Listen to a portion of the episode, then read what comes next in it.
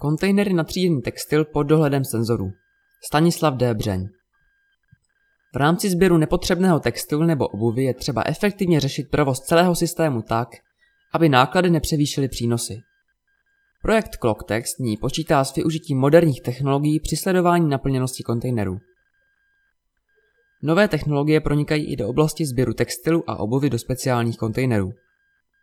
Optimální plánování svozů s ohledem na rozmístění kontejnerů a jejich naplnění zásadně ovlivňuje efektivitu celého procesu a má přímý dopad na náklady projektu.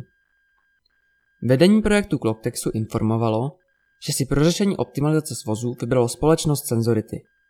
Senzory, které jsou umístěny v nádobách na odpad, mají podle organizace přispět k tomu, že se sníží náklady na svoz a uhlíková stopa spojená s dopravou.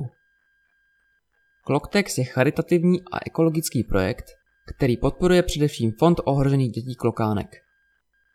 Po celé České republice se nacházejí kontejnery s logem Klokánka na sběr nepotřebného, avšak použitelného oblečení a obuvy. Dárci mohou do kontejneru odevzdávat čisté oděvy, neporušenou obuv, textil nebo hračky. Příbram se do projektu zapojila už před několika lety.